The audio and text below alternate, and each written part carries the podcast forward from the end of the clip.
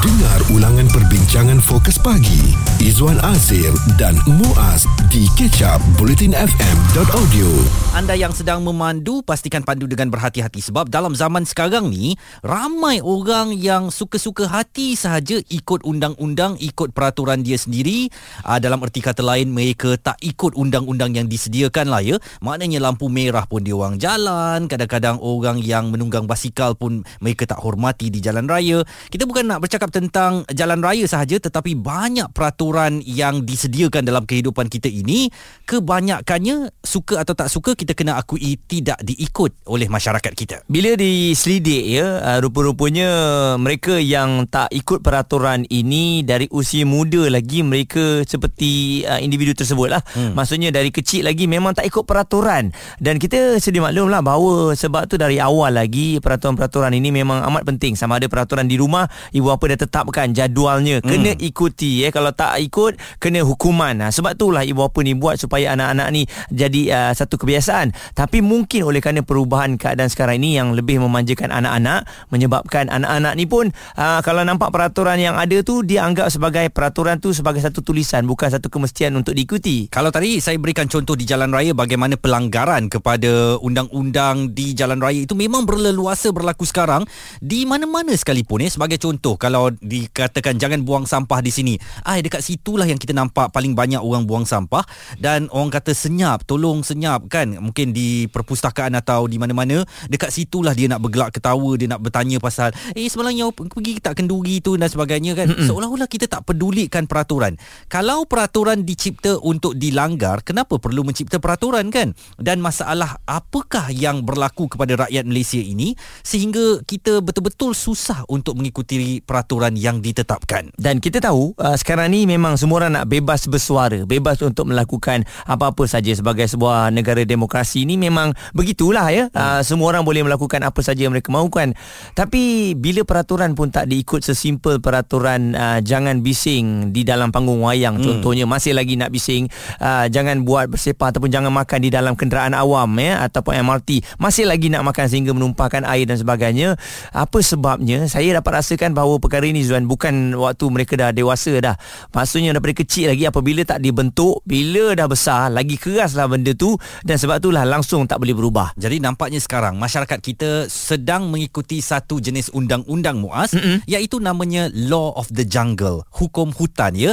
Only the fittest will survive, iaitu mereka yang paling kuat sekali akan mampu untuk meneruskan kehidupan. Bagaimana untuk kuat? Untuk menunjukkan bahawa aku tak peduli dengan keadaan sekitar aku, aku tak peduli dengan apa juga undang undang-undang yang dilakukan, aku sondol aja semuanya, mm-hmm. dan akulah yang paling kuat dan aku akan selamat dalam undang-undang hutan ini. Wah, itu dah macam silap je, sebab ada yang mengatakan juga, eh saya bayar cukai, saya boleh melakukan apa saja yang saya nak buat kerana ini adalah negara saya. Jom kita nak tengok balik ni, sebenarnya dekat mana kelompongan yang menyebabkan kita susah sangat nak ikut peraturan. Apakah dari didikan kita sebagai ibu bapa kepada anak-anak kita yang tidak mementingkan perlu taat dan patuh kepada peraturan yang ditetapkan? Jika anda terlepas topik serta pendapat tetamu bersama Fokus Pagi Izwan Azir dan Muaz, stream catch up di bulletin f m dot audio. Suka langgar peraturan dari usia muda, itu yang kita nak kongsikan bersama. Sebab kita sedia maklum, anak-anak kita ni bila dia langgar peraturan yang kita buat, kita marah, betul tak? Hmm. Lepas tu bila kat sekolah dia langgar lagi peraturan, lepas tu kita kata, eh dia ni pelajar dari siapa? Ha? Adakah dari pihak sekolah tu sendiri? Tapi kita lupa sebenarnya semua ni kena datang dari rumah. Dalam kehidupan seharian kita sekarang memang ramai orang sudah pun melanggar peraturan, bukan lagi secara tersembunyi tetapi secara terang-terangan. Mm-mm. Bagaimana ada um, tindakan, kita tengok abang-abang rider penghantar makanan kita ya, merah ke hijau ke kuning ke, dia jalan sahaja sebab yelah kita kata dia nak kejar um, apa kutipan dan Mm-mm. sebagainya kan, penghantaran dan sebagainya. Tetapi ini adalah suatu benda yang salah tetapi telah dibiasakan dalam Betul. kehidupan kita, dan ini sebenarnya salah. Salah tetap salah, betul adalah betul. Dan bagaimana kita nak membetulkan masyarakat kita yang gemar uh, melanggar peraturan ini? Sebagai contohnya tadi, uh, kalau orang kata tolong flush tandas lepas gunakan, di situlah yang dia tak flush tandasnya kan. Mm-mm. Wahal benda tu mudah saja, nak tekan butang pun kan. Apa masalah rakyat Malaysia ini, dan bagaimana kita boleh membetulkan ketika ini sudah menjadi begitu biasa dalam kehidupan seharian kita? Kita nak bersama dengan Ketua Bahagian School of Liberal Arts and Science di Taylor's University, Doktor Wan Puspa Melati. apa sebenarnya masalah masyarakat kita yang sekarang sudah melanggar peraturan secara terang-terangan, Doktor?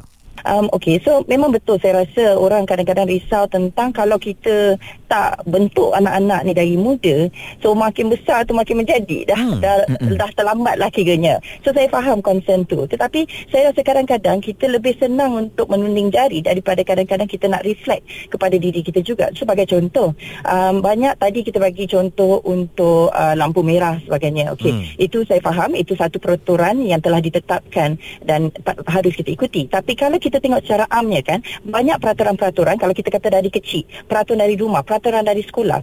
Kadang-kadang kita kena fikir bila peraturan tu, adakah peraturan kita juga berubah dengan keadaan semasa? Mm-hmm. Uh, di mana kadang-kadang kita punya peraturan tu yang telah dicipta, telah diikuti turun-temurun, kenapa kita ikut pun tak ada orang tahu sebenarnya. Mm-hmm. Dan itu saya rasa kadang-kadang susah untuk anak-anak muda, sebab uh, anak-anak muda kita, bagusnya kita sudah empower anak-anak muda untuk bercakap, untuk untuk mengekspreskan diri sebagai contoh. So kadang-kadang bila ada uh, mereka persoalkan setengah ruling for example, mm-hmm. and then ibu bapa tak nak terangkan, cikgu-cikgu tak nak terangkan, ini dah macam ni, kita ikut aja lah. Mm. Itu kind of approach saya rasa tidak membantu untuk anak-anak muda kita untuk berfikir dengan lebih lanjut. Kenapa kita tak boleh buat ni? Hmm. So, I, saya rasa itu salah satu sebab. Maksudnya, mungkin untuk kita nak bentuk anak-anak, which is very important untuk anak-anak muda, tetapi kita juga kena mainkan peranan. So, di mana kita pun kena faham kenapa ruling tu dijadikan dan mereka kena diajar um, kenapa kita kena ikut peraturan-peraturan ni uh, sebagai contoh. Mm-hmm. Itu satu. And then saya... Saya rasa juga satu lagi um, benda penting adalah kalau um, untuk anak-anak yang betul-betul tak ikut ni, selalunya juga kita kena tengok role model. Who are the people yang around them? So kadang-kadang um, ada banyak juga kajian-kajian yang menunjukkan apa-apa anak-anak ni buat kadang-kadang uh, terikut oleh budaya di tempat tinggalnya, hmm. ibu bapanya, kadang-kadang guru-guru ataupun ibu bapa sendiri bercakap sedemikian, melanggar lampu sebagai contoh kan. hmm. uh, Jadi saya rasa dia take two um, daripada apa yang kita boleh buat untuk further educate diorang, untuk supaya dia faham kenapa dia tak patut buat apa yang patut buat, dan dua, untuk kita juga fikir adakah kita juga menunjukkan satu role model yang baik, adakah kita juga ada educate them.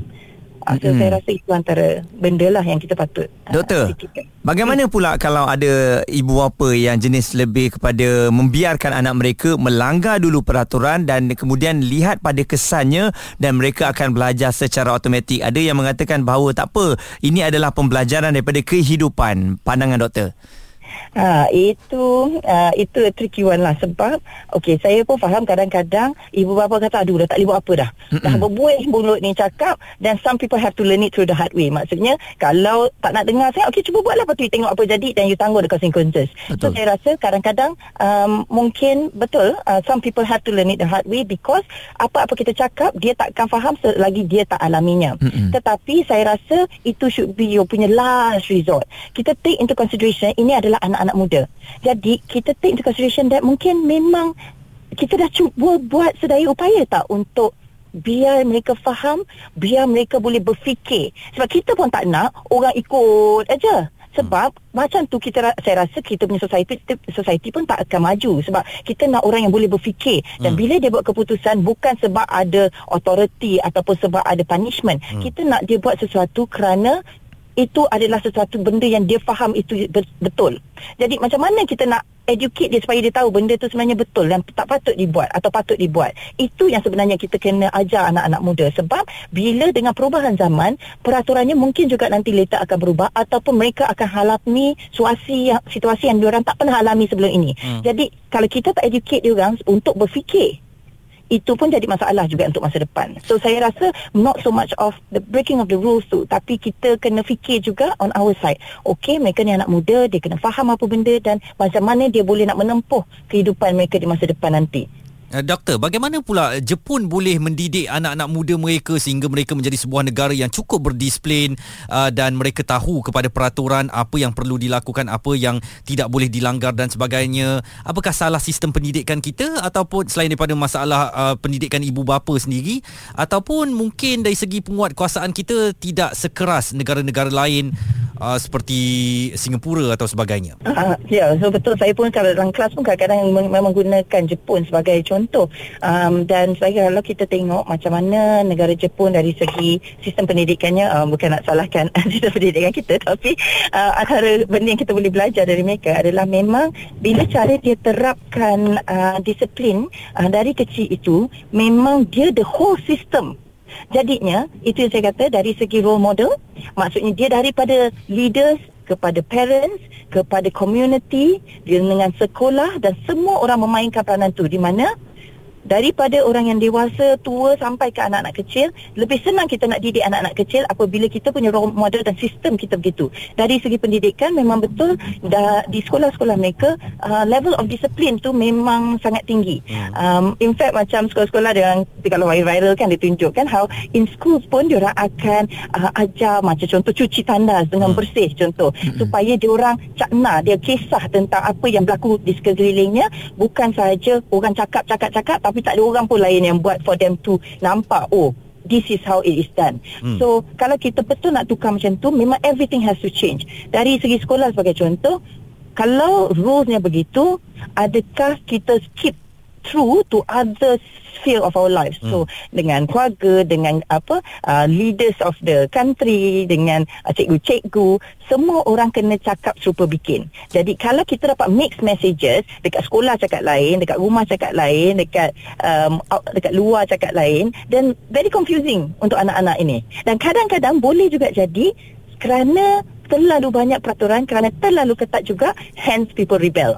So, boleh jadi juga begitu. So, you akan tengok juga dalam kajian akan menunjukkan kadang-kadang kalau orang yang hidup dalam um, suasana yang sangat ketat, so mungkin dalam hidup itu mungkin dia dalam society itu mungkin dia tak buat langgar peraturan ni. Uh-huh. Tapi kalau dia keluar tempat yang tak ada peraturan penalti, itu, ah, mungkin dia akan buat. Right. Sebab terlalu controlling juga. So, saya rasa apa contoh kita kata okey kalau you buat macam ni ada repercussion dia, hmm. tapi adalah kita, kita um, follow through tak dengan uh, punishment dia, sebab right. kita dah cakap okey you buat macam ni you kena punish macam ni, hmm. tapi lepas tu kalau orang buat terlepas, right. mak bapak cakap oh you buat macam ni punish, tapi lepas tu bapak mak nak punish bapak kata biar ataupun terbalik, ha, contoh hmm. kan. So kita tak ada konsistensi tu dari segi apa kita cakap, apa kita buat as a role model atas dasar didikan dan juga in terms of repercussion. Uh, so kalau betul kita nak buat, everybody kena play that role. Dia tak boleh bagi these mixed messages, kalau tidak um, susah untuk anak-anak untuk betul-betul belajar dan betul-betul mendalamilah uh, dan take this on. Doktor Wan Puspa Melati, Ketua Bahagian School of Liberal Arts and Science uh, di Taylor's University, memberikan pandangannya tentang kenapa masyarakat kita suka langgar peraturan. Izwan Azir dan Muaz di Kicap Bulletin F M. Kami memperkatakan tentang uh, kita ni yang suka sangat langgar peraturan dari usia muda, uh, terbawa-bawa sampai ke usia tua. Apa masalah dalam masyarakat kita ni yang susah sangat untuk mengikut peraturan? Dan uh, yang paling kita risau sebenarnya, apabila anak-anak ni masih lagi muda, eh, bila mereka melanggar peraturan, mereka sepatutnya dikenakan hukuman. Tapi ada yang mengatakan, takpelah dia masih lagi kecil, jangan kenakan hukuman kepada dia, kita bagi lepas je lah, nanti dia akan belajar dari situ. Uh, itu pun antara perkara yang harus kita lihat. Dan saya setuju dengan Doktor Wan Puspa tadi yang mengatakan bahawa kita ni kena konsisten lah. Ibu apa pun, memang saya pun mengakulah bila kadang-kadang isteri nak kenakan hukuman pada anak-anak, ayah pula kata eh tak payahlah, kesian dekat dia lah. Hmm. Jadi sebenarnya kita pun kena tegas juga ni kan. Uh, disiplin itu datang dari rumah. Dan Aiza Official menulis di Facebook, eh, kenapa nak merungut semua tu orang Melayu? Sekolah Cina lagilah strict dan padat dan ketat dan tinggi silibus mereka. Saya sendiri perhati buku-buku sekolah, uh, tapi tak pernah sekali pun saya dengar orang Cina merungut pasal bagaimana sistem pendidikan di Malaysia ini tidak membantu anak-anak muda untuk berdisiplin. Di sekolah kebangsaan, cikgu-cikgu tak boleh rotan murid, tapi sekolah Cina sampai sekarang selamba teruskan budaya itu, rotan sahaja murid yang langgar peraturan. Sekolah Melayu nak denda murid sikit pun terus viral. Sekolah Cina, cikgu humban beg sekolah uh, murid dari koridor tingkat atas ke tingkat bawah, langsung tak heboh pun. Sekolah Melayu, silibus susah sikit, parents merungut. Sekolah Cina, silibus dia lagi susah dan kebat ataupun kemahiran berfikiran aras tinggi, elok sahaja grade excellent, siap fluent cakap Mandarin dalam masa setahun preschool lagi. Jadi ini antara perbandingan sistem pendidikan aliran kebangsaan dengan aliran Cina. Azlan Abdullah pula berkongsikan di media sosial, katanya pendidikan ni memang beza dari dulu dan sekarang ya. Sebab tu kita tengok nak mengikut peraturan pun susah. Contohnya kalau dulu murid tunggu cikgu kat pagar, cikgu masuk pagar murid bagi salam, berebut nak angkat beg dan juga barang cikgu. Tapi sekarang guru tunggu murid di pagar, murid sampai guru senyum ucap tahniah. Kadang-kadang murid tak balas senyum, muka ketat kononnya tak ada mood sebab kena bangun pagi. Cikgu terkulat-kulat dengan uh, apa murid uh, belagak depan mata depan mak ayah dia. Uh, jadi sebab tu kalau kita lihat peraturan ataupun tingkah laku tu dah berubah, uh-uh. uh, kita secara tak langsung sebenarnya memanjakan sangat anak kita. Setuju. Menyebabkan mereka um, tak mengikuti peraturan yang ada dan ianya terbawa-bawa sehingga mereka ni dewasa. Saya tertarik dengan satu lagi um, peralihan zaman ini. Mak ayah hantar anak ke sekolah dulu, bagi rotan hadiah dekat cikgu. Kata mereka kepada cikgu, cikgu didiklah dia, denda dan rotanlah jika dia degil, asal anak saya tak cacat sahaja cukuplah cikgu ya. Sekarang mak ayah datang sekolah bawa anak siap mention, kami ada peguam keluarga, cikgu jangan sentuh anak kami, sedikit kesan saya akan report polis dan kita jumpa di mahkamah. hmm. Jadi itu dia perbezaan zaman-zaman dahulu lima puluhan enam puluhan dengan zaman sekarang. Apakah dengan sikap kita terlalu memanjakan anak kita ini menyebabkan mereka makin naik kepala? Betul. Dan mereka tidak kisah kepada apa sekalipun peraturan kerana mereka tahu ibu dan ayah akan melindungi mereka. Dan kita tak nak melahirkan generasi yang lembik, yang uh, mudah koyak, yang ya? cengeng. Ha, sebab itulah, sebab inilah kita tak perasan, sebab kita nak memberikan yang terbaik berbanding kita dulu. Sebab dulu mak bapak kita mungkin rotan untuk menjadikan kita disiplin, kata no, ini cara I, tak nak rotan, tak nak marah sebab cara mak tu salah. Tapi kita lupa sebab cara mak rotan kita itulah sekarang ni anda menjadi siapa diri anda. Stream Kicap Bulletin F M bersama Fokus Pagi, Izwan Azir dan Muaz di bulletin f m dot audio.